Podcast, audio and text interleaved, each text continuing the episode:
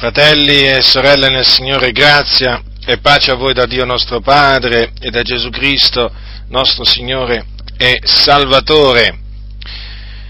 L'Apostolo Paolo, circa duemila anni fa, scrisse a Tito un'epistola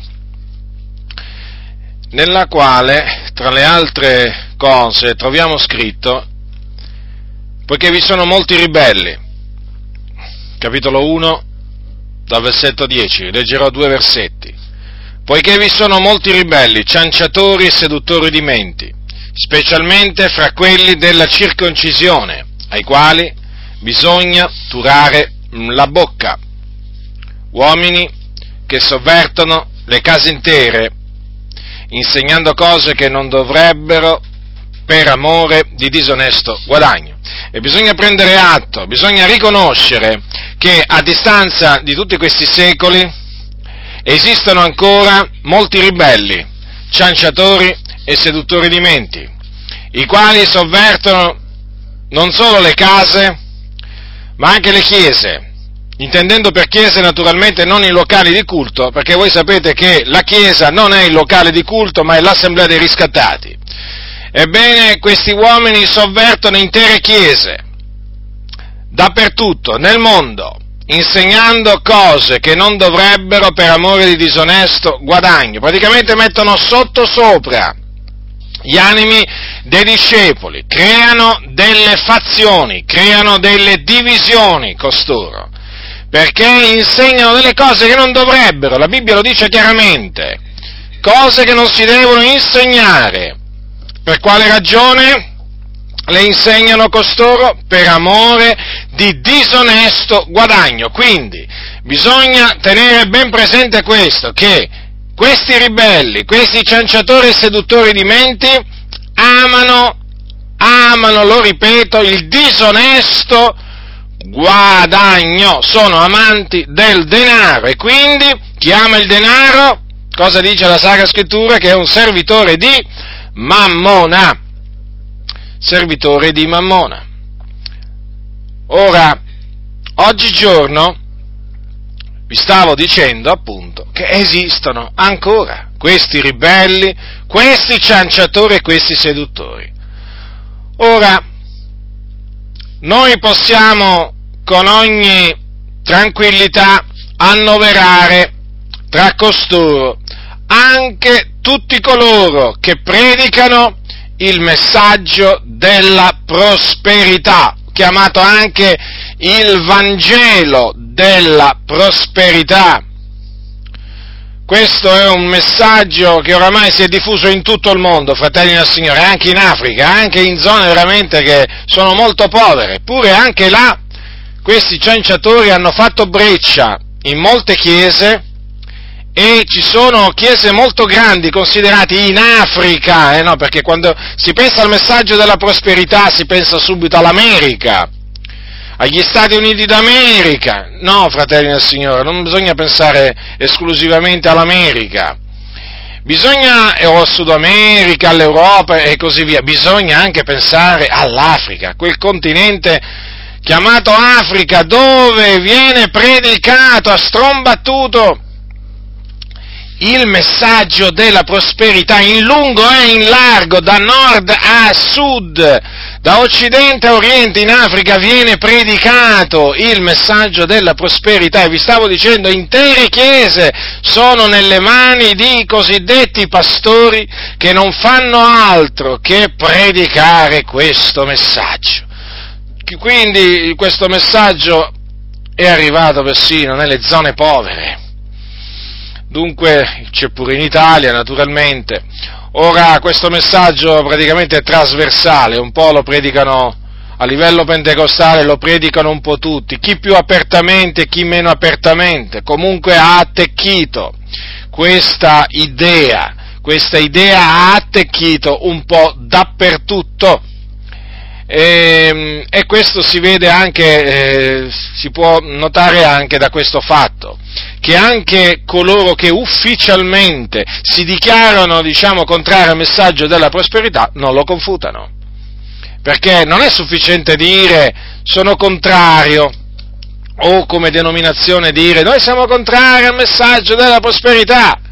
No, no, bisogna anche dimostrarlo, a parole e nei fatti. E molti non lo dimostrano né a parole né coi fatti, perché non lo confutano e poi nei fatti mi assomigliano molto ai predicatori della prosperità, perché alla fin fine anche loro sono veramente assillati da questo pensiero della ricchezza materiale, della prosperità e incitano i fratelli più che a ricercare le cose spirituali, a ricercare le cose materiali. E loro naturalmente gli danno l'esempio, questi pastori, perché naturalmente sono persone ricche o che si sono arricchite alle spalle delle chiese, quindi che pasturano. Quindi non è sufficiente dire noi come denominazione siamo contrari, no, no, no, no. Oramai non ci bastano più questi proclami, vogliamo sentire, vogliamo sentire dal pulpito delle chiare predicazioni contro questo cancro, contro questo messaggio che veramente è come la cancrena.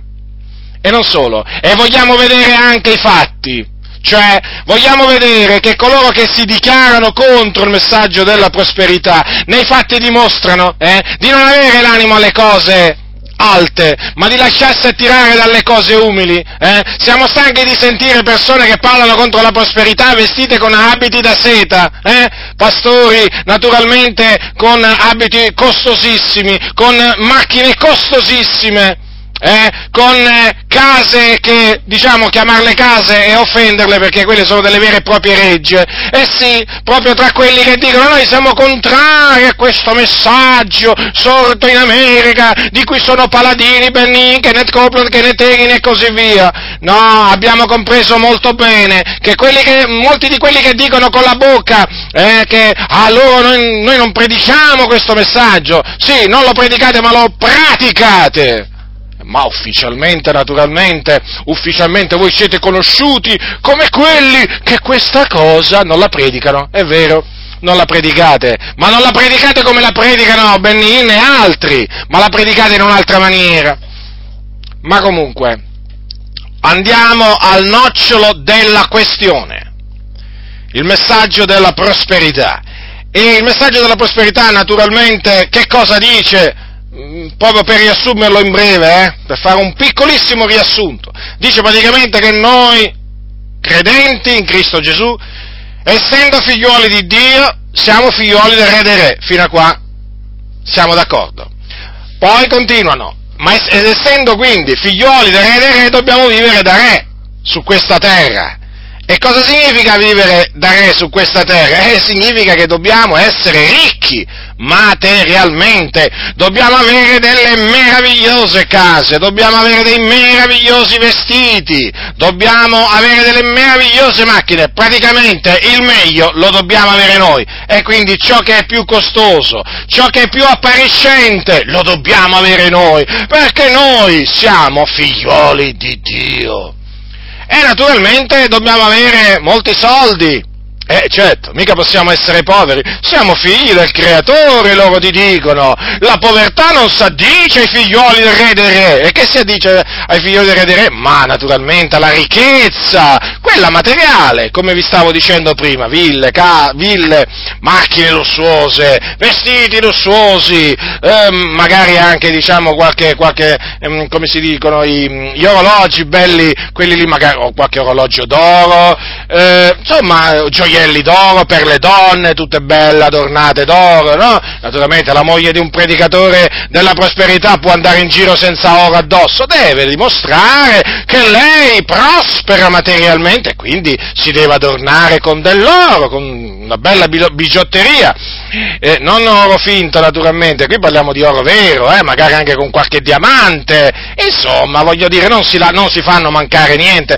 E poi magari se c'è anche un aereo, un jet privato, beh, non è che ci sta male un jet privato. E, insomma, poi ognuno chiaramente, ognuno si sbizzarrisce come più crede, comunque sia, alla fin fine il messaggio è questo, Dio vuole che noi siamo ricchi materialmente, non solo, naturalmente loro ritengono che un, quindi un credente non può essere povero, perché se è povero manca di fede, o c'ha poca fede in Dio, o non esercita la sua fede nelle promesse di Dio. Poi naturalmente oltre alla prosperità, alla prosperità economica, materiale, proclamano la salute, certo perché un credente, un credente non può mica essere malato, no, assolutamente, la malattia viene sempre, sempre dal diavolo, mai da Dio. E quindi noi non possiamo essere, noi non possiamo essere malati, oltretutto molti di loro dicono che noi non possiamo, eh, non possiamo morire di malattia malattia. No, no, no, assolutamente, assolutamente, ci mancherebbe altro noi. Eh, ma noi siamo diversi da tutti gli altri esseri umani, noi siamo figli di Dio e quindi non possiamo morire di malattia, di, di malattia ma dobbiamo morire di morte naturale. Insomma, qui veramente ci troviamo davanti a un sovvertimento della parola del Signore. Io mi concentrerò in particolare sul, diciamo, sulla ricchezza materiale. Sulla ricchezza materiale, perché sto notando che veramente questo messaggio, questo messaggio è molto diffuso, non che prima naturalmente non lo vedevo, eh, ma voglio dire, mi trovo costretto di nuovo a, a tornare su questo argomento perché vedo in effetti che va sempre più diffondendosi nelle comunità questa mentalità distorta, questa seduzione che è appunto costituita dal messaggio della prosperità. Mi ha sempre turbato questo messaggio, mi ha sempre disgustato, perché? Perché conoscendo le sacre scritture non puoi che provare un disgusto profondo verso questo messaggio, verso questo falso Vangelo, perché il cosiddetto Vangelo della prosperità è un falso Vangelo e naturalmente vi stavo dicendo, conoscendo le sacre scritture, non si può che riprovare questo messaggio. Perché? Perché noi sappiamo che Gesù, il Signore, il Salvatore, era povero. Iniziamo quindi da Gesù, fratelli nel Signore, perché, sapete, Lui ci ha dato, ci ha lasciato un esempio. Lui è l'esempio non è uno dei tanti esempi, lui è l'esempio, duce perfetto esempio di fede. Nella sua vita non commise mai peccato, tanto che un giorno sfidò i suoi nemici dicendo loro, facendo loro una domanda, chi di voi mi convince di peccato? Vedete? Quindi Gesù era senza peccato perché nacque senza peccato, ma non commise neppure un peccato durante tutta la sua vita. Visse una vita irreprensibile, santa, giusta, immacolata, tanto che nessuno, tanto che nessuno poté mai riprenderlo su diciamo, aspetto, eh, su qualche aspetto della sua vita, perché era irreprensibile, proprio nel suo modo di parlare, nel suo modo eh, di vivere. Ora vorrei, diciamo, soffermarmi un po' appunto sull'esempio di Gesù, perché naturalmente noi siamo seguaci di Gesù Cristo. Cristiani significa seguaci di Cristo, eh, praticamente. È un nome che fu dato ai credenti in Cristo Gesù, nome, un soprannome, chiamatelo come volete, un titolo, ma comunque sia, fino a questo, a questo giorno noi lo portiamo e naturalmente siamo onorati di portare questo, questo nome, il nome di cristiani. Ora, quindi, il maestro è Gesù Cristo, se ci sono dei discepoli c'è anche un maestro e lui è il maestro, non uno dei tanti maestri, lui è il maestro, lui è il Signore. Dunque, vediamo consideriamo da vicino la vita di Gesù. Perché dato che questi cosiddetti predicatori del Vangelo, eh, diciamo, assillano le persone, eh, sempre con questo messaggio dicendo che Dio ci vuole ricchi, beh, evidentemente questa volontà, questa volontà di Dio ci è stata rivelata in Gesù Cristo e anche tramite Gesù Cristo. Sicuramente Gesù Gesù era un uomo ricco materialmente, deve avere vissuto veramente una vita nelle delizie, deve essere andato veramente vestito con abiti magnifici in giro a sentire questi predicatori del Vangelo. Ma quando si apre la Bibbia, fratelli, quando si legge Matteo, Marco, Luca e Giovanni, dove è, dove è riportata la storia di Gesù di Nazareth, che cosa troviamo? Troviamo che non c'è niente di tutto ciò. Perché? Perché Gesù nacque povero, visse povero e morì povero. Considerate, nacque da una famiglia povera, Giuseppe e Maria erano poveri, eh? fu posto in una mangiatoia, in una mangiatoia. Dopodiché fu posto in una casa, ma certamente non in una reccia, perché naturalmente i suoi genitori erano poveri e lui visse una vita povera non aveva, considerate, dopo che cominciò a predicare l'Evangelo, e naturalmente voi sapete che la predicazione di Gesù Cristo era accompagnata da segni e prodigi e opere potenti, tanto che si adunavano attorno a lui migliaia di persone che molte volte si calpestavano. Eh?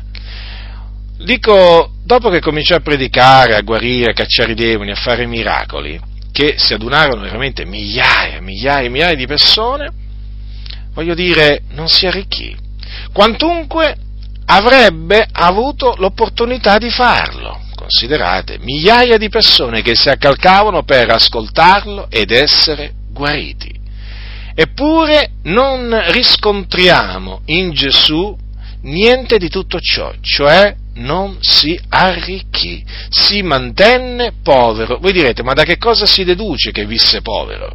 Beh, innanzitutto l'Apostolo Paolo dice chiaramente eh, diciamo, eh, che Gesù eh, era povero, quando nella, nella, sua seconda epistola ai Corinzi dice così, voi conoscete la carità del Signore nostro Gesù Cristo, il quale essendo ricco si è fatto povero per amore vostro, onde mediante la sua povertà voi poteste diventare ricchi. Notate dunque, era ricco, ma si fece povero per amore nostro. E difatti Gesù non aveva un luogo dove posare il capo, le volpi hanno delle tane, gli uccelli del cielo hanno dei nidi, ma il figlio dell'uomo non ha dove posare il capo. Ma vi paiono parole di una persona ricca? Di una persona veramente che viveva nell'agiatezza? Non aveva un luogo dove posare il capo. Considerate, e queste sono parole, queste sono parole di Gesù Cristo, il figlio di Dio. Non solo, quando un giorno arrivarono coloro che riscotevano le didramme, praticamente era la tassa che ogni israelita, eh, di, di, due dramme, che ogni israelita doveva, dai vent'anni in su, doveva pagare per il mantenimento del culto. E Gesù, dato che non volle scandalizzare gli esattori di questa tassa, disse a Pietro, disse a Pietro, di andare al mare, di gettare l'amo e prendere il primo pesce che sarebbe venuto su e, apertagli la bocca, avrebbe trovato uno stadere. Quello avrebbe dovuto prendere poi e darlo appunto al, agli esattori, sia per Pietro sia per Gesù. Ora, ma vi paiono queste parole di una persona ricca materialmente che viveva nell'agiatezza? Non mi pare. Gesù non aveva quindi in tasca, no? questo naturalmente per confermare che era povero, non aveva in tasca con sé neppure, neppure il denaro, il denaro da pagare appunto a quegli esattori. Vi rendete conto, fratelli? Ma vi rendete conto chi ha detto queste parole ancora una volta? Gesù Cristo, il figlio di Dio. E che dire, e che dire per esempio della barca con cui Gesù si spostava? Voi sapete che Gesù si spostava su una barca lungo il mar della Galilea. Era sua? No, non era sua. Era stata messa a sua disposizione. Gliela dovevano peraltro tenere sempre pronta una barchetta a motivo della folla che la accalcava. Considerate voi. E che dire dell'asino, il puledro d'asina su cui Gesù entrò montato eh, in Gerusalemme? Era di sua proprietà? Non mi risulta. Infatti la Bibbia dice che lui lo mandò a prendere. I padroni, i padroni, il padrone di quel, di quel puledro d'asina non era Gesù, erano delle altre persone. Gesù praticamente lo prese a prestito, poi lo restituì. Vi rendete conto? È un atteggiamento, un comportamento questo di qualcuno ricco che vive sulla terra, diciamo, nell'agiatezza? Non mi pare. Poi peraltro, poi peraltro un asino, non un cavallo, non è che entrò in Gerusalemme su una lettiga, no? come entravano gli antichi re, no, entrò su un asino, fratelli nel Signore, quindi umile, mansueto, montato sopra un asino. D'altronde Gesù era, era umile di cuore, fratelli nel Signore, e lui non si innalzava, non si innalzò mai. Dunque, vedete, basterebbero, poi che dire per quanto riguarda il, il vestiario di Gesù? Gesù aveva delle vesti e una tunica, cucita per intero. Voglio dire, niente di particolare niente di particolare, niente di lussuoso, niente di sontuoso. Alcuni hanno addirittura, alcuni hanno addirittura considerate voi, alcuni di questi cianciatori, dicono che Gesù era vestito con una veste che ai suoi tempi era una veste che portavano solo le persone ricche, benestanti, ma sono tutte ciance queste, sono proprio tutte ciance, come sono anche ciance quelle, che, diciamo, quelle, quelle, quelle frasi, quelle affermazioni secondo cui Gesù era ricco perché, perché aveva un tesoriere. Chi era il tesoriere? Giuda. Dunque Gesù era ricco. Bah, non mi risulta che fosse ricco.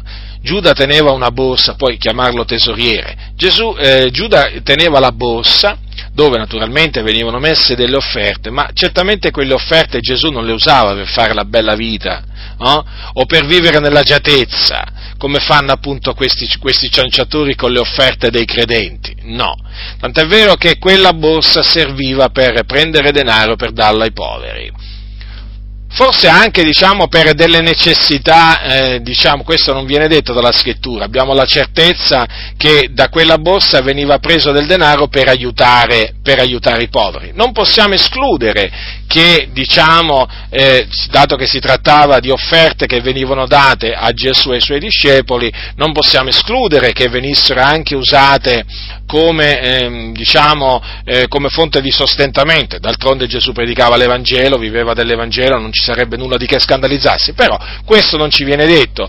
Per quanto riguarda il, la maniera in cui Gesù e i suoi discepoli vivevano, invece diciamo, c'è un chiaro riferimento in Luca dove si dice che molte donne lo seguivano e lo servivano e eh, assistevano Gesù e i suoi con i loro beni. Ecco, questo naturalmente è scritto chiaramente. Però per rispondere a quelli che sostengono che Gesù era ricco perché aveva un tesoriere, ma vi rendete conto? Cioè, eh, dicono, de- dicono delle cose veramente assurde, semplicemente assurde. Dire che Gesù era ricco perché aveva, aveva un, tes- cioè un tesoriere, aveva Giuda che teneva la borsa, veramente significa sovvertire proprio la parola del Signore, vuol dire fare dire alla Bibbia quello che veramente quello che, quello che, a uno pare, pare, piace, perché alla fine, fratelli del Signore, dobbiamo dedurre questo. E, ma come ha detto Paolo, vedete, il Signore nostro Gesù Cristo, pur essendo ricco, si è fatto povero. Quindi, se si è fatto povero, eh, vedete, non è, non è avvenuto il contrario, che poi da povero è diventato ricco, no. No, è rimasto povero. È morto povero.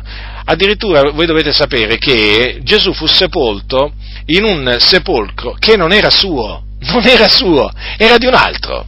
L'aveva fatto scavare nella roccia, anche questo è un particolare da tenere conto, eh? Eh, di cui tenere conto. L'aveva fatto scavare nella roccia Giuseppe d'Arimatea, era una tomba nuova dove nessuno ancora era stato posto. E guarda chi l'aveva fatto eh, costruire, un uomo ricco che si chiamava Giuseppe d'Arimatea, ma non Gesù. Ora, voi sapete che generalmente le persone ricche, una delle cose a cui pensano appunto è la tomba. Eh? Hanno i soldi, hanno tanti soldi, no, non che i poveri non ci pensano, però in particolare ci pensano quelli che hanno molti soldi perché si fanno costruire delle particolari tombe.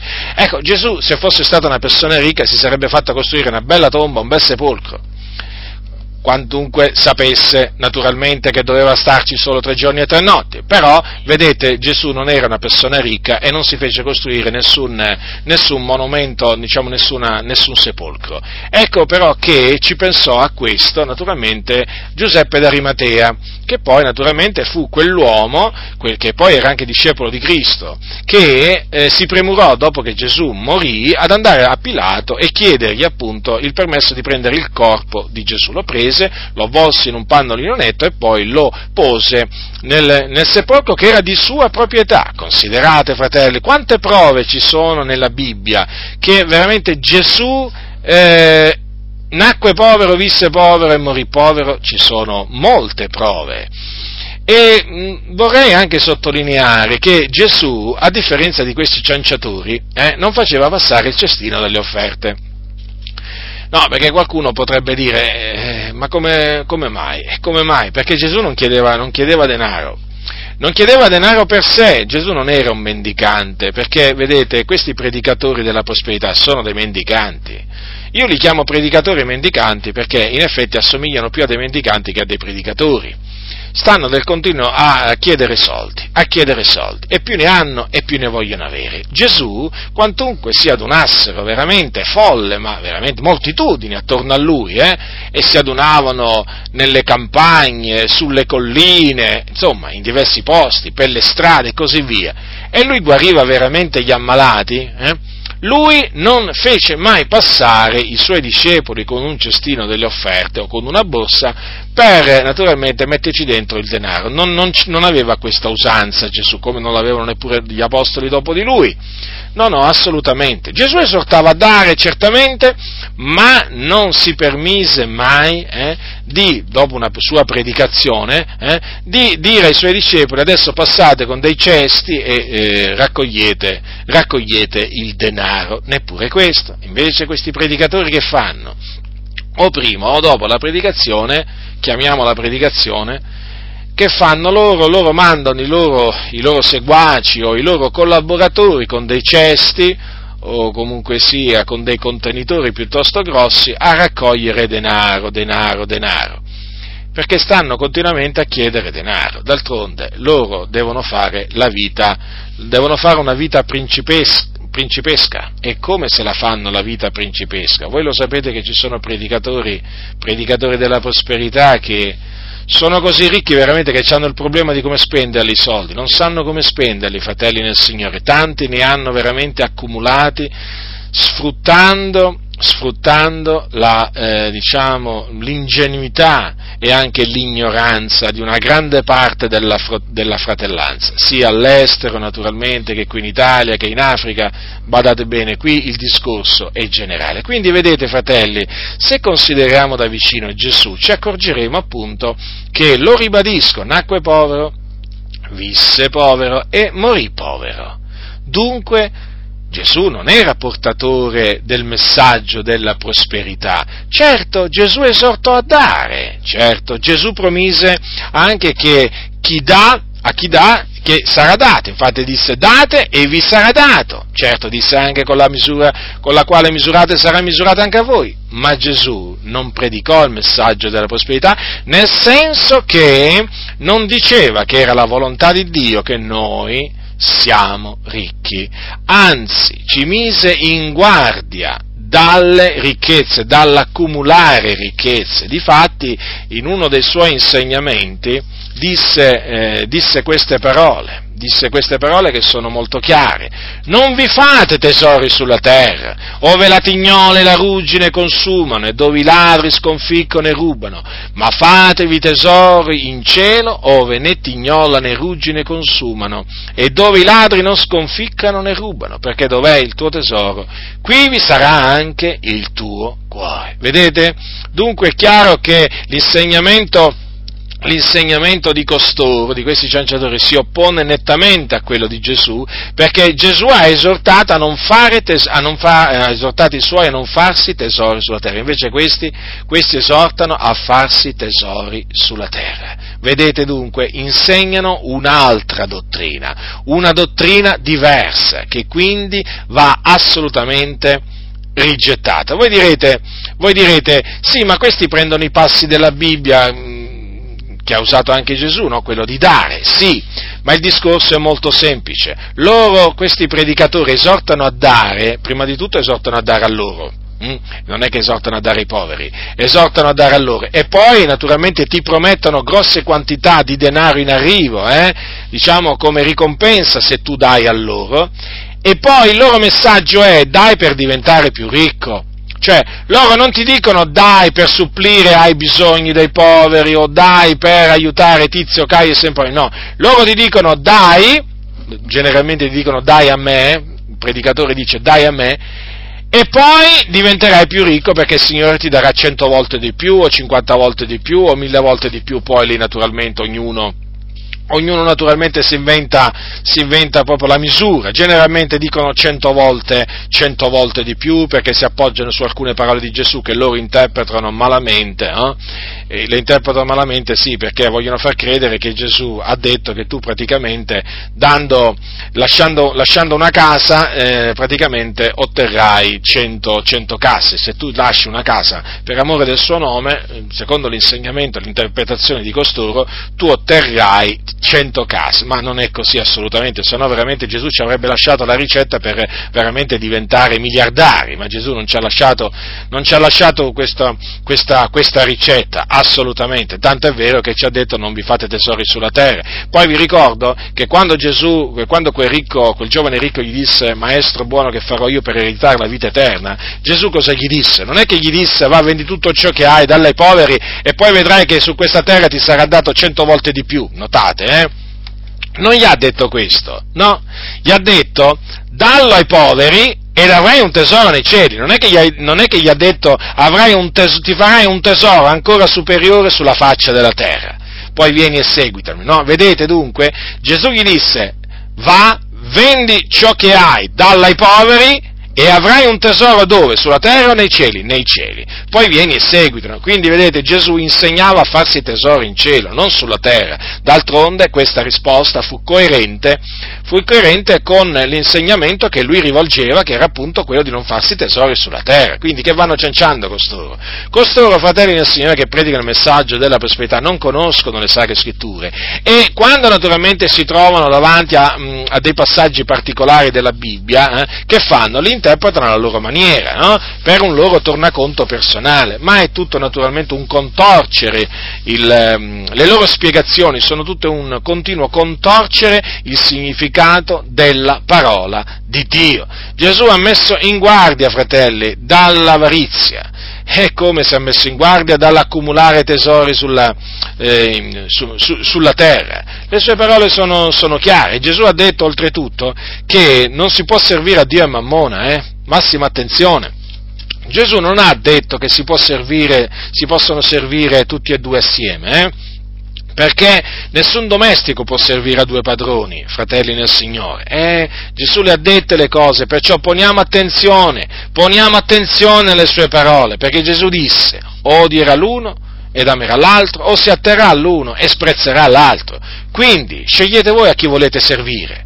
Per quanto sta in me io voglio servire il Signore, non Mammona, assolutamente. Certamente noi siamo, naturalmente dobbiamo fare uso del denaro, ci mancherebbe, viviamo in questo mondo, però fare uso del denaro è una cosa, amare il denaro è un'altra cosa. La Bibbia non dice di non usare il denaro, la Bibbia dice di non amare il denaro, eh? è un'altra cosa.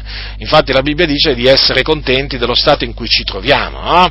Siate contenti dello stato, in cui ci troviamo, è una cosa meravigliosa, è una cosa meravigliosa. Quando non si ama il denaro, fratelli nel Signore, si sta in pace. Quando non si ama, non si ama il denaro, si è contenti di quello che si ha, poco tanto che si ha. Poi alla fine abbiamo la promessa del Signore, io non ti lascerò, non ti abbandonerò, ma, ma di che cosa ci dobbiamo preoccupare? Abbiamo un Dio grande che provvede diciamo, al pasto di, tutte, di, di, tutti i tigrotti, di tutti i figli, di tutti diciamo, i piccini dei corvi, di tutti gli uccelli del cielo, voglio dire, provvede, provvede diciamo, a cibare tutti questi animali, tutti gli animali, tutti i pesci che ci sono naturalmente negli oceani, nei mari, nei laghi, nei fiumi, e noi di che cosa ci dobbiamo mettere a preoccupare? Di quello che mangeremo, di quello che berremo, di che ci vestiremo, ma non dobbiamo assolutamente preoccuparci di questo.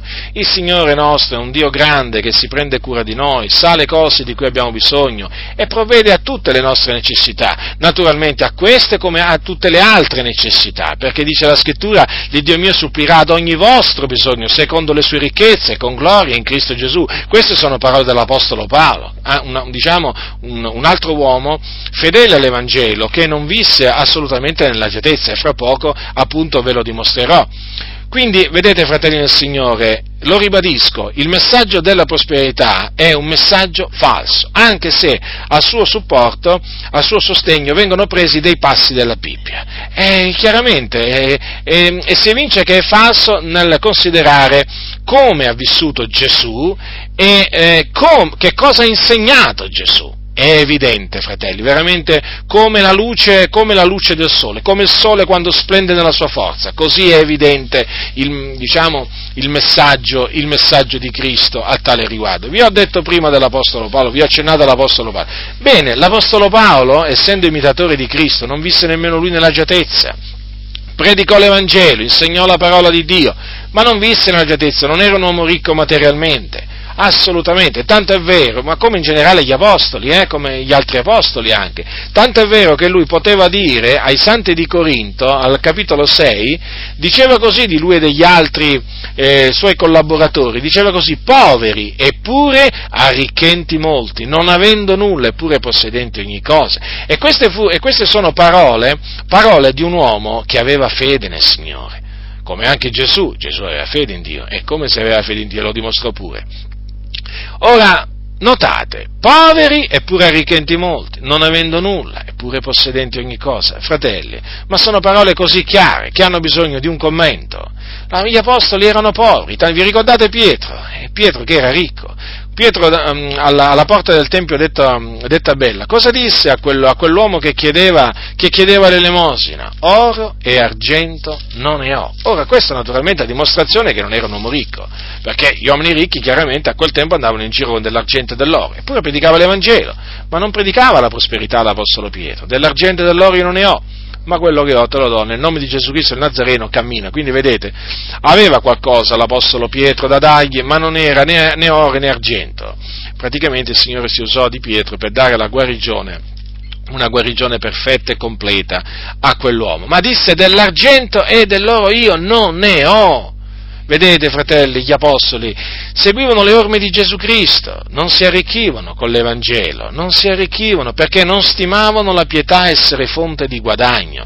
Loro si limitavano a predicare, loro si limitavano naturalmente a guarire, fondavano le chiese, poi certamente accettavano le offerte, le libere offerte della fratellanza che gli facevano per amore del Signore, per supplire ai loro bisogni, però fratelli non si arricchirono e soprattutto non esortarono mai a dare per diventare più ricchi o per diventare ricchi, perché gli apostoli, fratelli, mettevano in guardia dal voler diventare ricchi. Per tornare brevemente all'Apostolo Paolo, vi ricordo che l'Apostolo Paolo eh, quando, quando, era in prigione non aveva nemmeno un mantello, eh? no, questo naturalmente lo voglio ricordare, questo, lo voglio ricordare, perché gli disse a Timoteo, praticamente nella sua seconda epistola, gli disse così, di portare il mantello, dice così, quando verrai porta il mantello che ho lasciato a Tros, da Carpo, ma che una persona ricca, e che era una persona ricca, ma no, che non era una persona ricca l'Apostolo Paolo, l'Apostolo Paolo anche lui nel seguire, d'altronde come avrebbe potuto dire che lui era un imitatore di Gesù Cristo se fosse vissuto nelle agiatezze, nelle ricchezze e se avesse predicato poi questo messaggio che oggi predicano costoro, ma come avrebbe potuto, come avrebbe potuto dire veramente che la sua era la dottrina di Cristo, ma non avrebbe giammai potuto dirlo perché il messaggio della prosperità si oppone nettamente a quello di Cristo. Vi stavo dicendo prima, gli apostoli mettevano in guardia i credenti dal voler diventare eh, ricchi. Infatti, l'apostolo, eh, l'apostolo, l'apostolo Paolo a Timoteo gli ha, detto, gli ha, detto, queste parole, gli ha detto queste parole al capitolo 6, leggerò due versetti, il 9 e il 10. Quelli che vogliono arricchire cadono in tentazioni, in laccio e in molte insensate, funeste concupiscenze, che affondano gli uomini nella distruzione e nella perdizione, poiché l'amore del denaro è radice di ogni sorta di mali, e alcuni che vi si sono dati si sono sviati dalla fede e si sono trafitti di molti dolori. Leggo anche il versetto 11, ma tu, uomo di Dio, fuggi queste cose, procaccia giustizia, pietà, fede, amore, costanza, dolcezza. Notate dunque, l'Apostolo Paolo ha messo in guardia dall'amore del denaro, ciò che non fanno queste, eh, questi, questi, predicatori. Eh, addirittura ci sono predicatori che dicono con ogni franchezza che loro amano il denaro eh, e che il denaro ama loro, pensate un po' voi, pensate un po' voi che cosa arrivano a dire certi predicatori della prosperità. Certo, anche tra di loro ci sono quelli più estremisti degli altri, però più o meno tutti si assomigliano. Notate, l'Apostolo mette in, ci mette in guardia dal voler diventare ricchi, perché? Perché quelli che vogliono arricchire cadono, quindi non rimangono in piedi, cadono in tentazione in laccio, in molte insensate e funeste concupiscenze che affondano gli uomini nella distruzione e nella perdizione. Quindi la fine di quelli che vogliono diventare ricchi è la perdizione, fratelli. Là saranno affondati. E l'Apostolo lo dice perché? Perché l'amore del denaro è radice di ogni sorta di mali, radice. Quindi, e poi dice che alcuni che vi sono dati sono sviati dalla fede, erano nella fede, ma poi si sono sviati e naturalmente si sono riempiti di guai, di dolori perché appunto l'empio è pieno di guai, molte afflizioni, veramente guai, as- molti guai aspettano l'empio, sapete? Ora cosa dice però Paolo a Timoteo? Ma tu uomo di Dio fuggi queste cose, vedete? Perché? Ma perché è chiaro un servo del Signore che tiene all'anima, eh, che tiene all'anima veramente eh, dei, suoi, dei, suoi, fratelli, eh, è chiaro che li mette in guardia dall'amore del denaro, perché sa perfettamente che l'amore del denaro, il voler diventare ricchi, porta in perdizione. Non è un sentimento che viene da Dio. E difatti gli ha detto Paolo Timoteo, fuggi queste cose, fuggire, capite? Fuggire. Quando uno fugge, che fa? Eh, corre a gambe levate, no? Eh, quindi, queste cose dobbiamo evitarle. Perché vedete, costoro invece, eh, questi lo amano il denaro, è come se lo amano. Magari alcuni non dicono che lo amano, ma praticamente lo amano e come. Parlano quasi sempre di, parlano quasi sempre di soldi. Eh. Questi predicatori nelle loro predicazioni parlano quasi sempre di soldi. Questi eh, sono coloro che stimano la pietà essere, essere fonte di guadagno.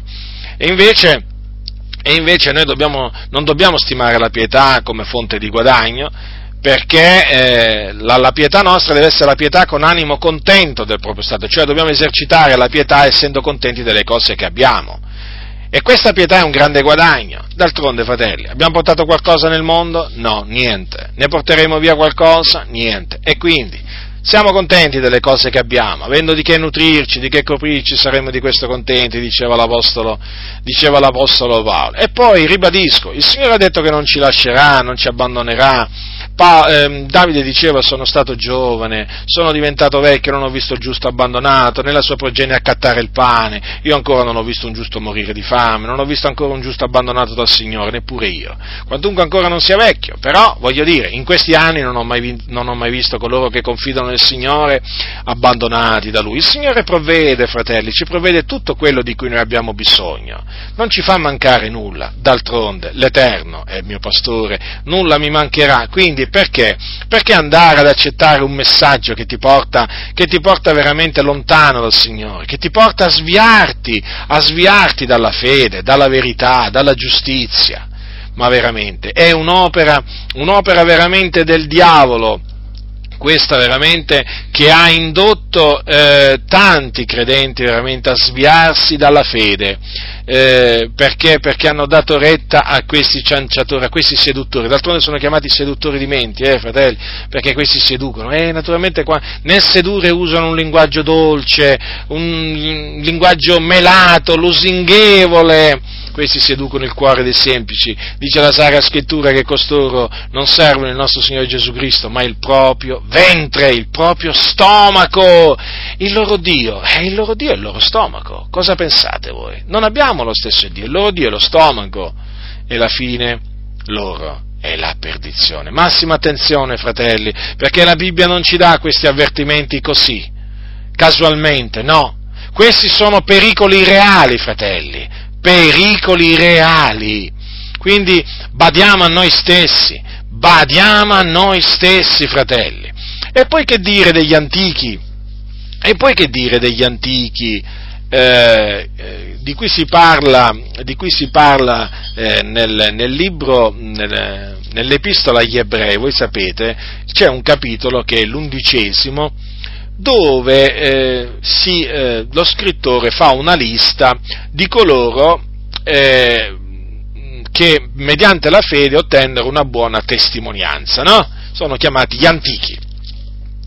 Ora, a un certo punto, a un certo punto lo scrittore dice queste parole, ascoltate, ascoltate, dice così, leggerò alcuni versetti dal, dal capitolo 11, dal versetto 37, dice così, furono lapidati, furono segati, furono uccisi di spada, andarono attorno coperti di pelli di pecore e di capra, bisognosi, afflitti, maltrattati, di loro il mondo non era degno, vaganti per deserti e monti e spelonche e per le grotte della terra. Avete notato?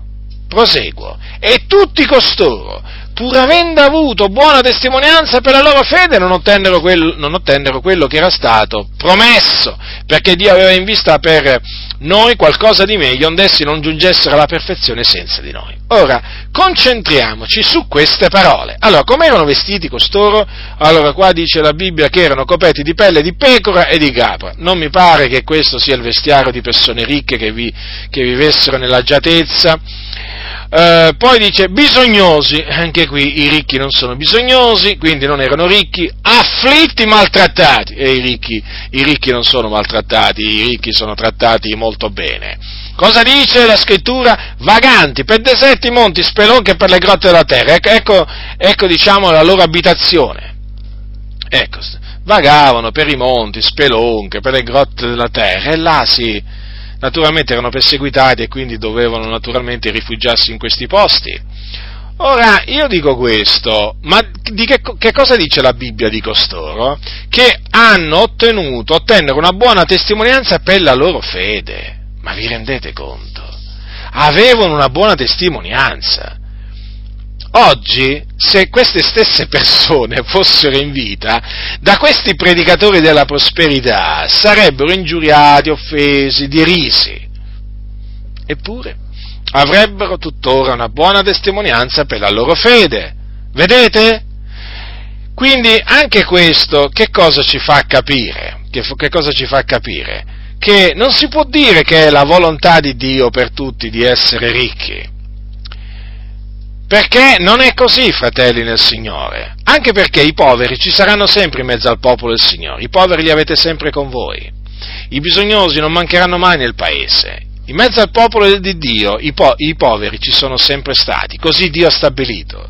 E questo naturalmente affinché coloro che vivono nell'abbondanza possano supplire ai loro bisogni, sapete, non è un caso. La presenza dei poveri in mezzo alla Chiesa non è un caso, è proprio fa parte del volere di Dio, affinché coloro che eh, sono nell'abbondanza eh, e che hanno la possibilità aiutano questi nostri fratelli poveri. Il Signore lo ha detto. Quindi, fratelli, siamo avvertiti, siamo avvertiti. Vi stavo dicendo prima che non è la volontà di Dio per tutti di essere eh, ricchi. Mi spiego mi, spie, mi spiego questo, questo, concetto però, perché qualcuno potrebbe equivocarlo, perché qualcuno potrebbe dire, ma allora Dio vuole che qualcuno sia ricca? Allora, la risposta è sì, però la devo, la devo spiegare eh, che cosa intendo. Allora, eh, nel momento in cui il Signore chiama qualcuno che è già ricco, che è già ricco, eh, attenzione, è evidente che quella persona è ricca, va bene? E allora chiaramente questa persona che è ricca viene esortata dalla Sacra Scrittura ad essere ricca in buone opere, a non essere altera d'animo, e poi deve, bisogna esortarla a non riporre la, la, la sua speranza nell'incertezza delle, delle, ricchezze a quelli che sono ricchi in questo mondo. Naturalmente sono stati chiamati da Dio, diciamo, ricchi, è evidente dunque che eh, loro sono ricchi. Poi c'è un altro caso in cui eh, qualcuno può essere o può diventare ricco, eh, nel caso appunto in cui uno riceve un'eredità, un'eredità, per esempio, la casa, la, d'altronde la Bibbia dice case e ricchezze sono l'eredità dei padri, no? Talvolta si può ricevere una, una, una, grossa eredità da parte di un, eh, anche non solamente da parte di, dei genitori, ma anche da parte di, eh, di, parenti come per esempio dei nonni. Eh? Beh, in questo caso naturalmente la persona si ritrova ricco, ma non perché ha voluto diventare ricco, quindi bisogna fare una distinzione. È chiaro che la persona che è umile di cuore, che non ama il denaro, anche quando diventerà ricco poi farà di tutto per aiutare le altre, le altre persone, non si, non si insuperbirà, non si inorgoglirà. Però ecco, ho voluto fare questa specifica perché naturalmente, sa, sapete, tutte le vie, tutte le, tutte le nostre vie dipendono dal Signore, eh? eh certo, fratelli nel Signore. Quindi è chiaro che eh, non possiamo assolutamente predicare che Dio vuole che i, figlio, i suoi figli siano ricchi, però ci sono, circo, de, diciamo, ci sono dei casi, ci sono dei casi in cui il Signore in cui il Signore fa diventare, o fa diventare la persona, in questo caso mediante appunto una eredità, o altrimenti incrementando, incrementando in maniera soprannaturale il, mm, diciamo, il, il, raccolto, il, raccolto, dei suoi campi o, o la figliatura dei suoi animali, come avvenne per quanto riguarda Isacco che seminò e raccolse il centuplo. E eh beh, queste cose sono scritte, fratelli, era un uomo, era un uomo ricco, Isacco, quindi dobbiamo naturalmente sempre considerare tutto questo. Facciamo anche l'esempio di Salomone, dato che ci siamo. Salomone era un uomo ricco ed era anche un uomo saggio, ma Salomone non volle diventare ricco. Salomone ottenne tutte quelle ricchezze senza averle chieste al Signore, perché voi sapete che quando l'Eterno apparve a Salomone, Salomone non chiese ricchezze, ma chiese un un cuore savio. E Signore, al Signore piacque questa richiesta e oltre alla saggezza, una saggezza che non aveva nessuno al suo tempo, gli diede anche le ricchezze. Ma naturalmente questo fu il Signore a deciderlo. E, mm, naturalmente queste cose vanno dette perché qualcuno potrebbe, pensare, qualcuno potrebbe pensare che noi siamo contro le ricchezze in senso assoluto, no, perché altrimenti veramente cadremmo in un altro, in un altro errore. Noi siamo contro l'avidità, noi siamo contro il voler diventare ricchi. Per esempio anche Giobbe, anche Giobbe che era un uomo giusto, che temeva Dio, era un uomo ricco, molto ricco, ma era un uomo giusto e non era un uomo avido, non era un uomo che voleva diventare ricco, era un uomo ricco, Dio aveva benedetto appunto tutta, la sua, tutta l'opera delle sue mani e quindi era diventato ricco. Naturalmente noi sappiamo che la benedizione dell'Eterno è quella che arricchisce. Dunque vedete fratelli nel Signore, noi dobbiamo guardarci, noi do, dobbiamo guardarci eh, naturalmente mh, dallo scagliarci contro le ricchezze in se stesse, è chiaro questo, no? Però eh, dobbiamo guardarci fortemente da coloro che esortano a voler diventare ricchi dando, perché vedete, la legge della prosperità o le leggi della prosperità, poi vedete un po', sapete, ci sono quelli che la chiamano la legge della prosperità, quegli altri i passi eh, della prosperità, quell'altro le leggi della prosperità, insomma, o ricette, insomma, ognuno si inventa proprio quello che vuole, praticamente eh, qual è? Quello naturalmente di dare la decima. Eh già, eh, non è che mi sono dimenticato, eh? Non è che mi sono dimenticato perché la parte integrante di questo messaggio della prosperità è il dare la decima, che come ho già dimostrato altre volte mediante le sacre scritture, eh, e, e non mi smetterò mai di dirlo, la decima non è più obbligatorio darla sotto la grazia. Dice l'Apostolo Paolo, Dio ciascuno secondo che ha deliberati in cuor suo. Gesù ha detto date e vi sarà dato, con la misura con la quale misurate sarà misurata voi. Quindi eh, il messaggio naturalmente della prosperità eh, cavalca molto la decima e naturalmente cavalcando molto la decima questi, questi predicatori minacciano minacciano con la maledizione, naturalmente di Malachia, coloro che non daranno la decima. Eh, perché? Perché chi non dà la decima è un ladro, chi non dà la decima deruba Dio e quindi naturalmente gli lanciano subito la maledizione di Malachia. Ma ricordatevi che il Signore ci ha riscattato dalla maledizione della legge, quindi tutte queste maledizioni che lanciano costoro proprio non servono, proprio niente, o comunque non raggiungono il loro obiettivo, quindi non li temete quando lanciano le loro maledizioni contro coloro che non pagano la decima. E poi naturalmente il messaggio, eh, questi predicatori insistono sul dare, dare, dare, dare e naturalmente il messaggio principale, il loro messaggio principale è quello di dare. Però ribadisco, dare per ottenere di più. E quindi in questa maniera questi cianciatori fanno nascere, fanno nascere proprio nel cuore del credente l'amore per il denaro. E difatti questo si vede poi quando si sentono parlare questi credenti eh, sviati veramente, questi si sono messi ad amare il denaro, danno per diventare ricchi, capite? O per diventare ancora più ricchi perché questo è il messaggio che gli è stato dato, perché altrimenti disonorano Dio, come se un povero disonora il Signore, un discepolo di Cristo se è povero disonora il Signore perché è povero. Beh, ma allora a questo punto Gesù disonora il Padre suo perché, perché era povero, no? Gesù disse che lui onorava il Padre e il padre onorò Gesù, e Gesù era povero materialmente. Allora gli apostoli, che dire? Disonorarono il Signore Gesù, disonorarono il Vangelo perché erano poveri? Ma no, così non sia, fratelli del Signore.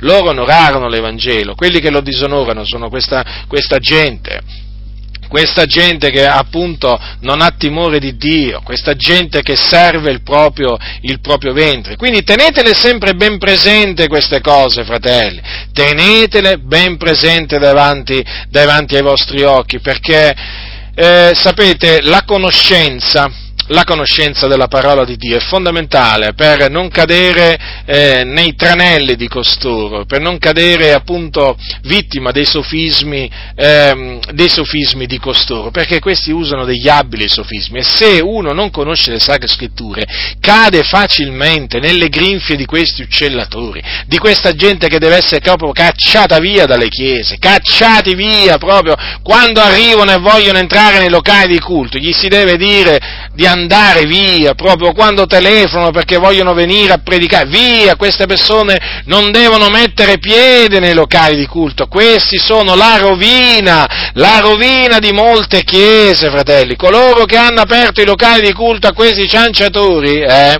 la Chiesa è stata rovinata, fratelli, Chiesa rovinata, Chiesa guastata, la vigna del Signore viene guastata da costoro viene guastata, hanno fatto un danno nel mondo che è veramente enorme, enorme, hanno sedotto veramente milioni e milioni di credenti.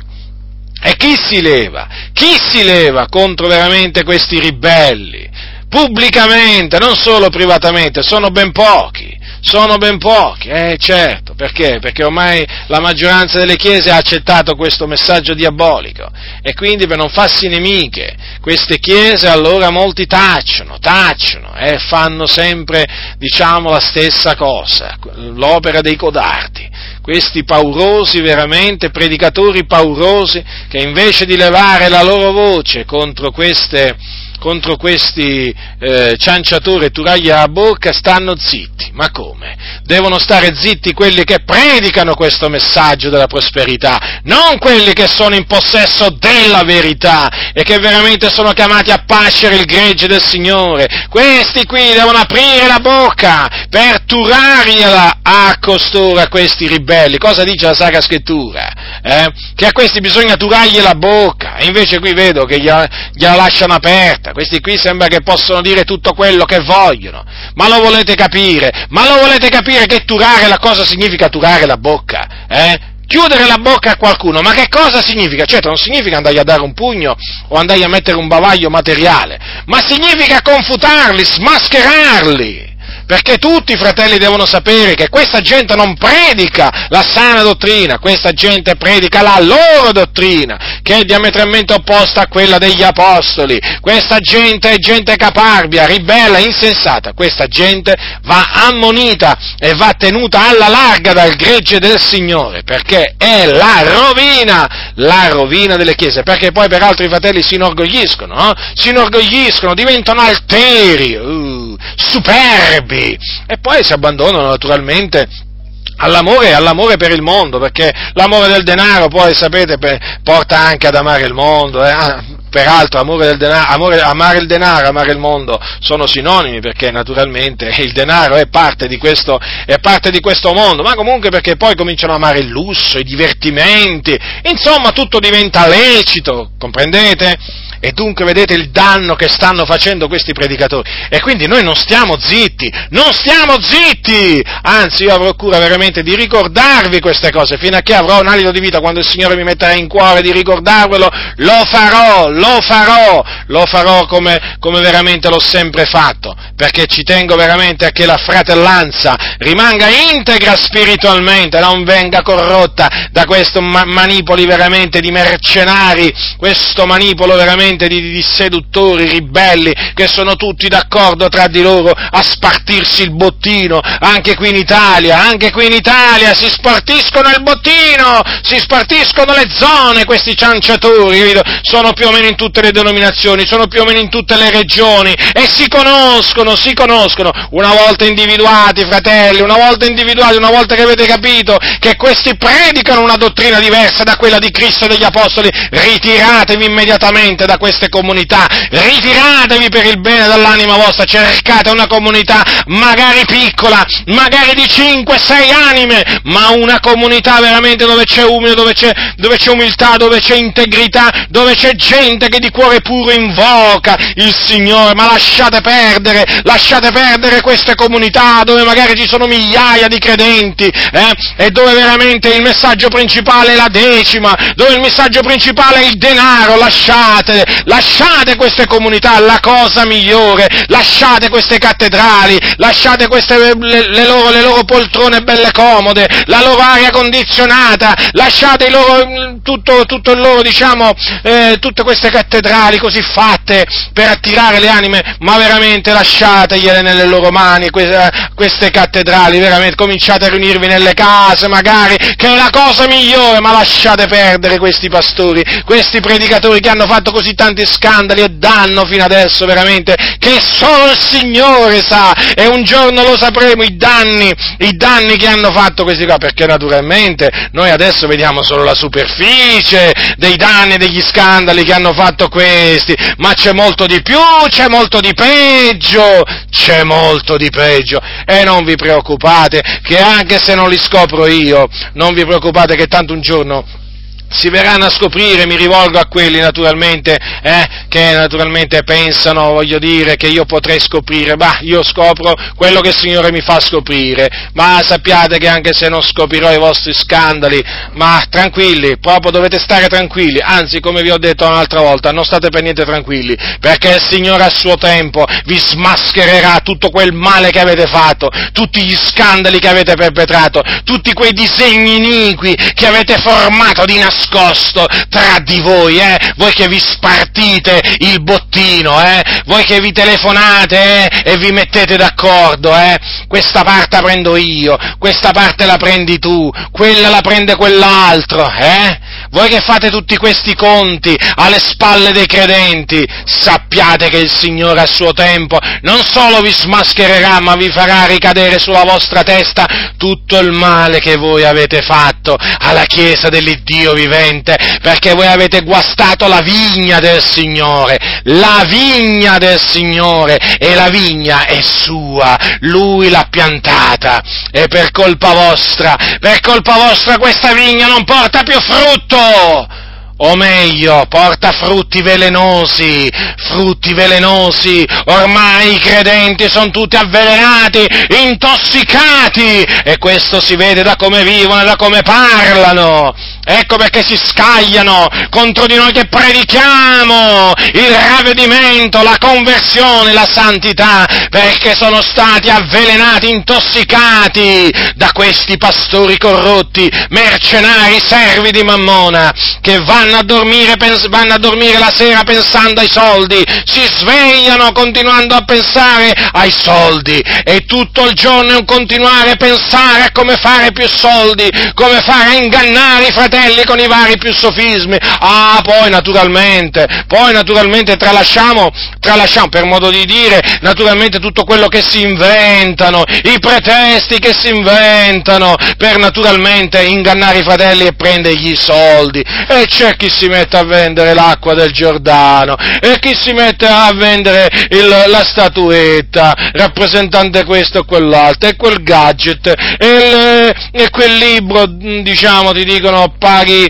paghi due e prendi tre. Eh, prendi fratello, offri al Signore, offri al Signore e poi il Signore ti ritornerà cento volte tanto. C'hanno tutti la loro mercanzia questi mercanti, ma non la vedete la mercanzia, non la vedete che sono dei mercanti? Ma cosa ci vuole a capire che sono dei mercanti?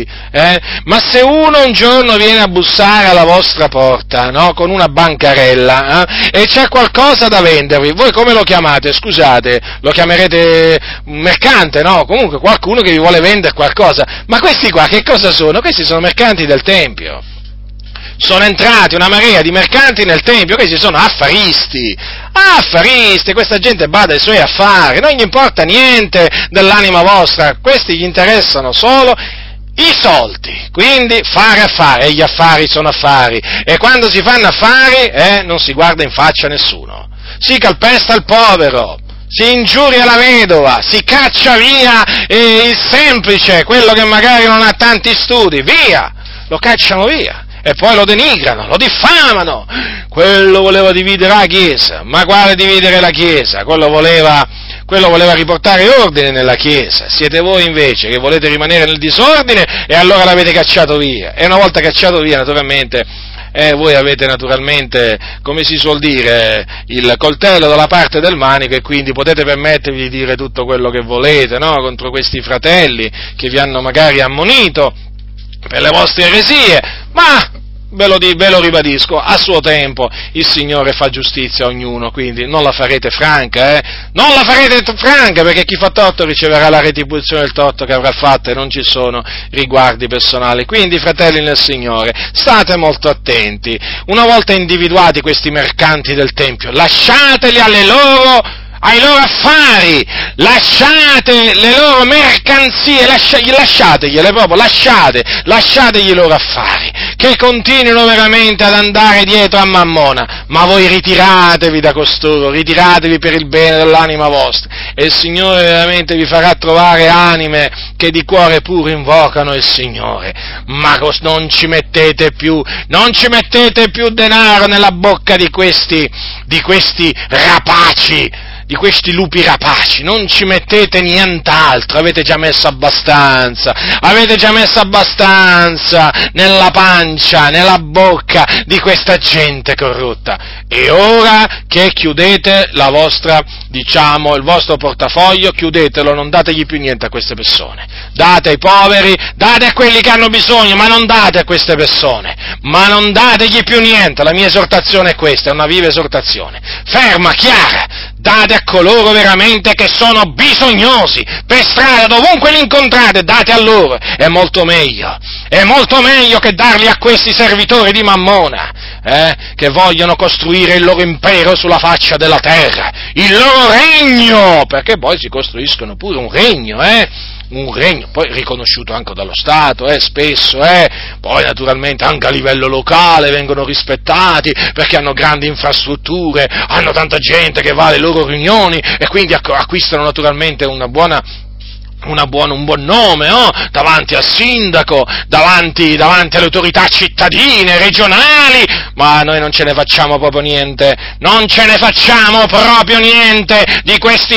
riconoscimenti umani, noi vogliamo il riconoscimento da parte di Dio, l'approvazione da parte di Dio, le approvazioni umane, queste cose qui che costoro cercano, questa la gloria umana, gliela lasciamo a loro perché è una vana gloria non ce ne facciamo niente, noi cerchiamo la gloria che viene viene da colui che è l'Iddio vivente.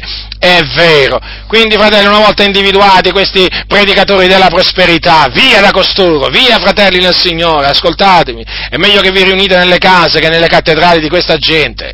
Peraltro, cattedrali, sono un po', un po di tutto questi loca- locali di culto, cattedrali, teatri, eh, fra poco saranno pure, eh, che vi posso dire io, mi sa che fra poco fra poco diventeranno altro. Comunque sia, ormai queste cattedrali veramente assomigliano sempre meno a dei locali, a dei locali di culto, perché diciamo lì si fa spettacolo, lì vige la legge dello spettacolo, si fa un grande spettacolo, e naturalmente lì è un, luogo, è un luogo, per intrattenitori e per coloro che vogliono essere intrattenuti. Eh, lì non c'è edificazione spirituale, non c'è edificazione spirituale, fratelli nel Signore.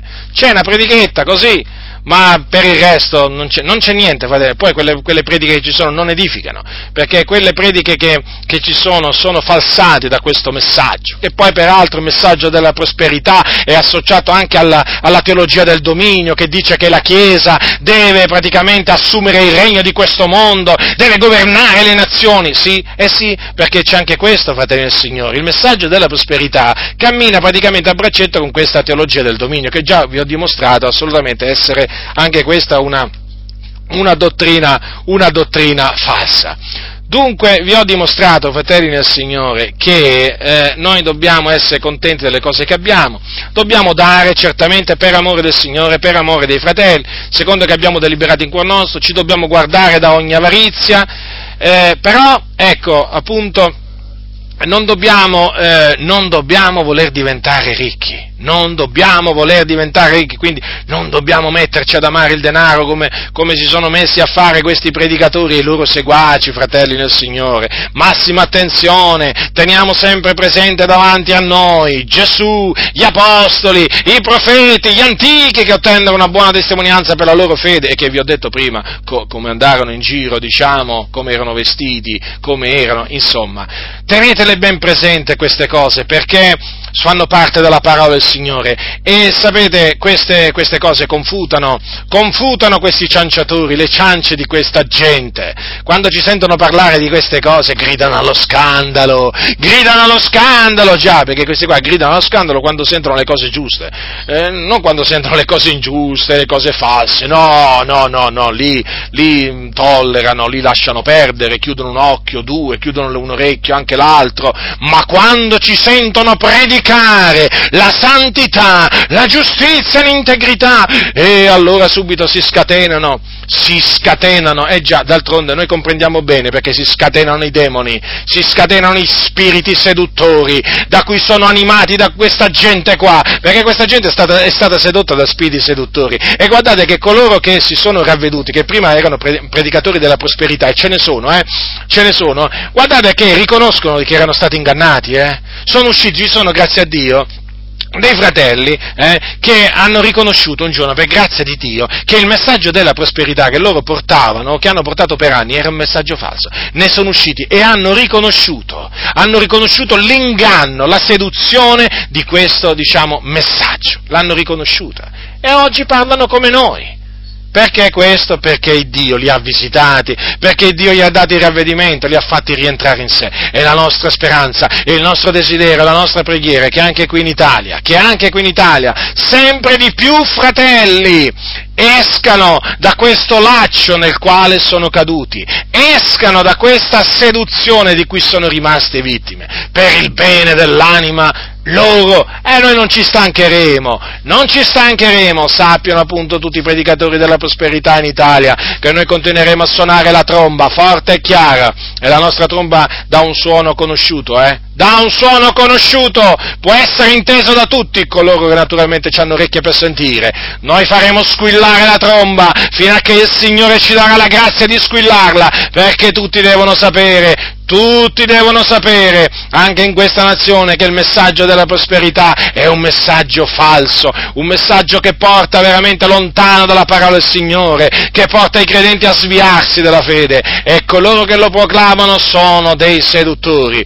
A molti non piace questo, lo so bene, lanciano anatemi di ogni genere, magari qualcuno sta pure pregando tra questi per la, per la mia morte, chi lo sa, è possibile, è probabile, state tranquilli, anzi lo ripeto, non dovete stare per niente tranquilli tranquilli. Se pregate per la mia morte, guardate, dovete, dove, non dovete stare per niente tranquilli, perché chi mi ha chiamato è il Signore, il Dio vivente è vero, l'Iddio che voi sprezzate, l'Iddio che voi ingiuriate, l'Iddio il cui nome voi usate in vano per sostenere le menzogne. E sappiate che tutte le vostre imprecazioni, io vi avverto affinché voi desistiate, io vi avverto per il vostro bene, perché vi voglio bene comunque sia, comunque sia, non voglio la vostra morte, non voglio il vostro male, vi avverto, non pregate per la mia morte, non pregate per il mio male, sapete perché? Per non fare del male a voi stessi, per non farvi del male, perché il male, il male che voi ricerchereste, ricadrebbe sul vostro capo. Quindi desistete, ravvedetevi e convertitevi. Io vi ho avvertiti, poi chi ha orecchi da udire oda, spero che voi abbiate veramente orecchio per ascoltare. Sì, perché siccome c'è anche la preghiera imprecatoria che oramai diciamo va di moda in certi, in certi ambienti, eh, chiaramente devo avvertire anche coloro che fanno questa preghiera imprecatoria eh, eh, di stare attenti, di stare attenti, di smettere di fare questa preghiera, per chi che sia. Ma naturalmente eh, per, per, il loro bene, eh, per il loro bene. Quindi prestate molta attenzione perché eh, sapete, il Dio è lassù nel cielo e col suo sguardo arriva dappertutto, le sue orecchie ascoltano tutto e coloro che prendono piacere nella maledizione, poi la maledizione gli entrerà nelle ossa, eh? Mm, vi ho avvertiti, eh? non procacciate mai il male degli altri, procacciate sempre il bene, mm, perché se procacciate il male, poi male vi incoglierà. Eh, sapete, il Signore il Signore Dio nostro è un Dio che non dorme.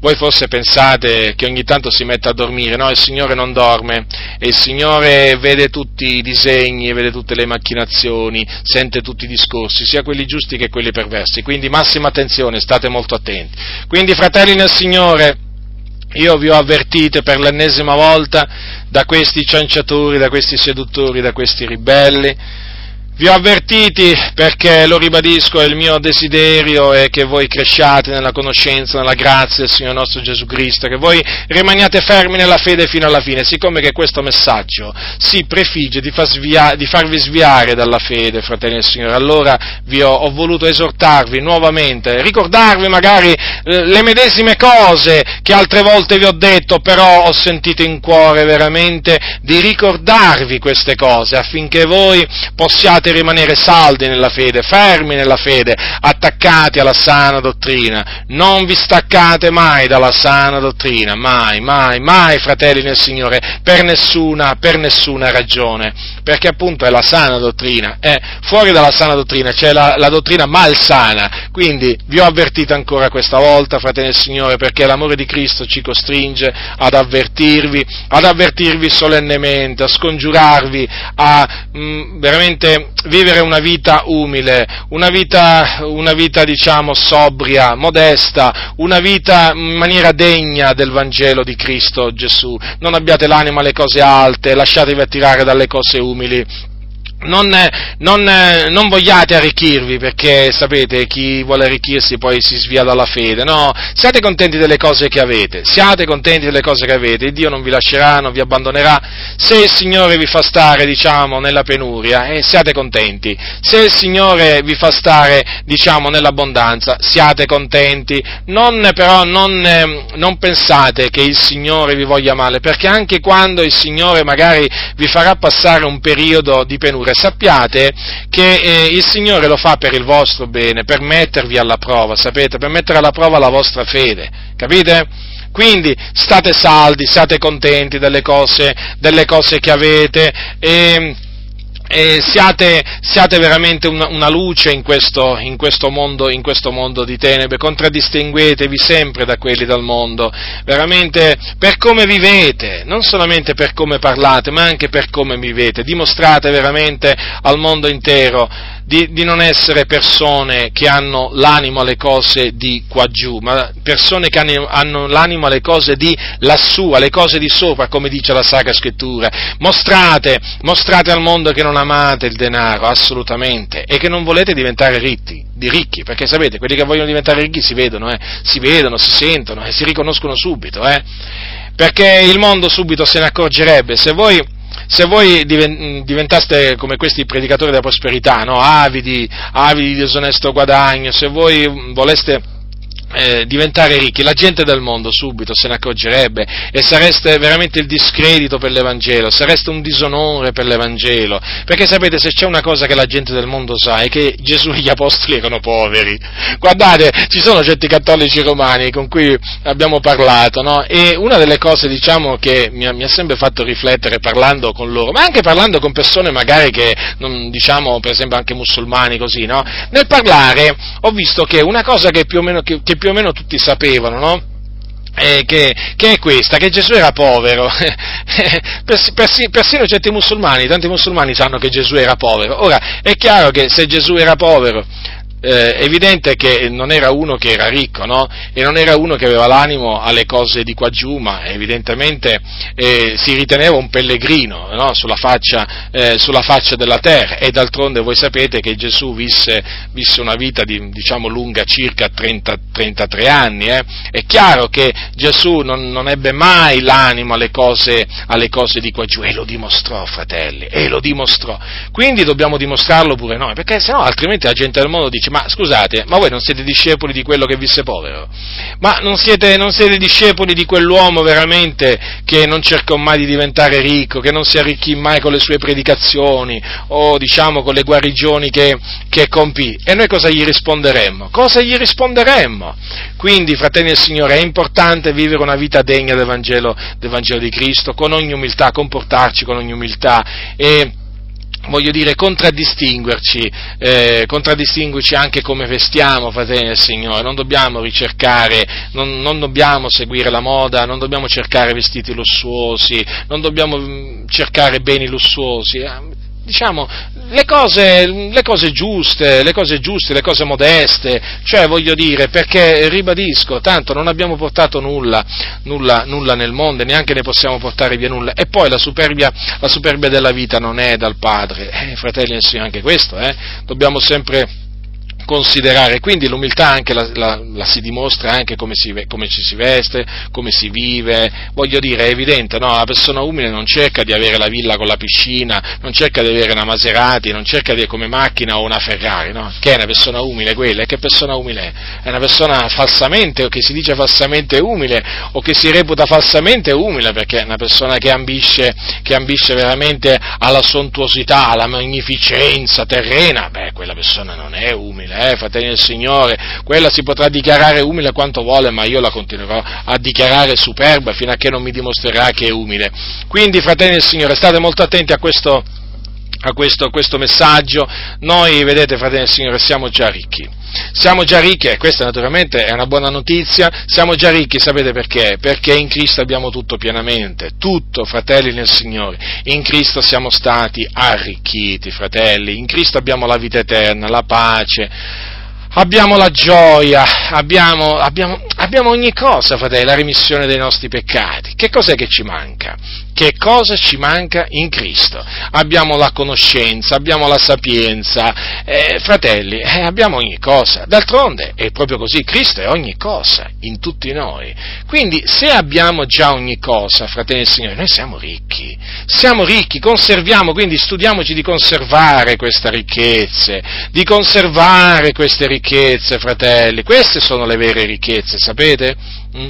Ma non mettiamoci, non non cominciamo a bramare, a bramare, queste ricchezze materiali, fratelli, veramente, che poi, come dice la Sacra Scrittura, la ricchezza si fa delle ali, no? E certo, la ricchezza si fa delle ali, come l'aquila, eh? È così, fratelli nel Signore. Quindi eh, la, la, scrittura del continuo ci avverte, fratelli. Quindi, essendo già ricchi, no? spiritualmente, ma perché dobbiamo voler diventare ricchi materialmente? Quando la, Bibbia, quando la Bibbia, ci esorta a non volere diventare, che non dobbiamo diventare, eh, che non dobbiamo voler diventare ricchi, perché tutti quelli che vogliono arricchire cadono in tentazione, in molte insensate funeste concupiscenze che affondano gli uomini nella distruzione e nella perdizione. Questo è un passaggio che dobbiamo sempre tenere davanti agli occhi. Quindi, lo ribadisco, lo ribadisco, non, eh, non lasciamoci trascinare, non lasciatevi, fratelli, trascinare da questi lupi rapaci, dalle loro ciance, dalle loro lusinghe. Anzi, opponetevi fermamente fermamente, con ogni franchezza, a questo messaggio, a questo messaggio veramente che ha fatto dei danni, fratelli, veramente che sono, sono enormi. Quindi, siate forti, abbiate coraggio nel denunciare questo, questo messaggio della prosperità fino a che avrete un alito di vita e siate un esempio un esempio veramente di vita. In questo mondo, in, questo, in, mezzo a questa generazione storta e perversa, in mezzo a questa generazione che brama diventare ricca materialmente, in mezzo a questa generazione che ha l'animo alle cose, alle cose di sotto, D'altronde sono persone che camminano secondo la carne e quindi hanno l'anima alle cose della carne, ma noi che abbiamo lo Spirito del Signore, noi fratelli abbiamo l'anima alle cose dello Spirito e quindi non, non, abbiamo, l'animo, non abbiamo l'animo a diventare ricchi materialmente. La grazia del Signore nostro Gesù Cristo sia con tutti coloro che lo amano con purità incorrotta. Amen.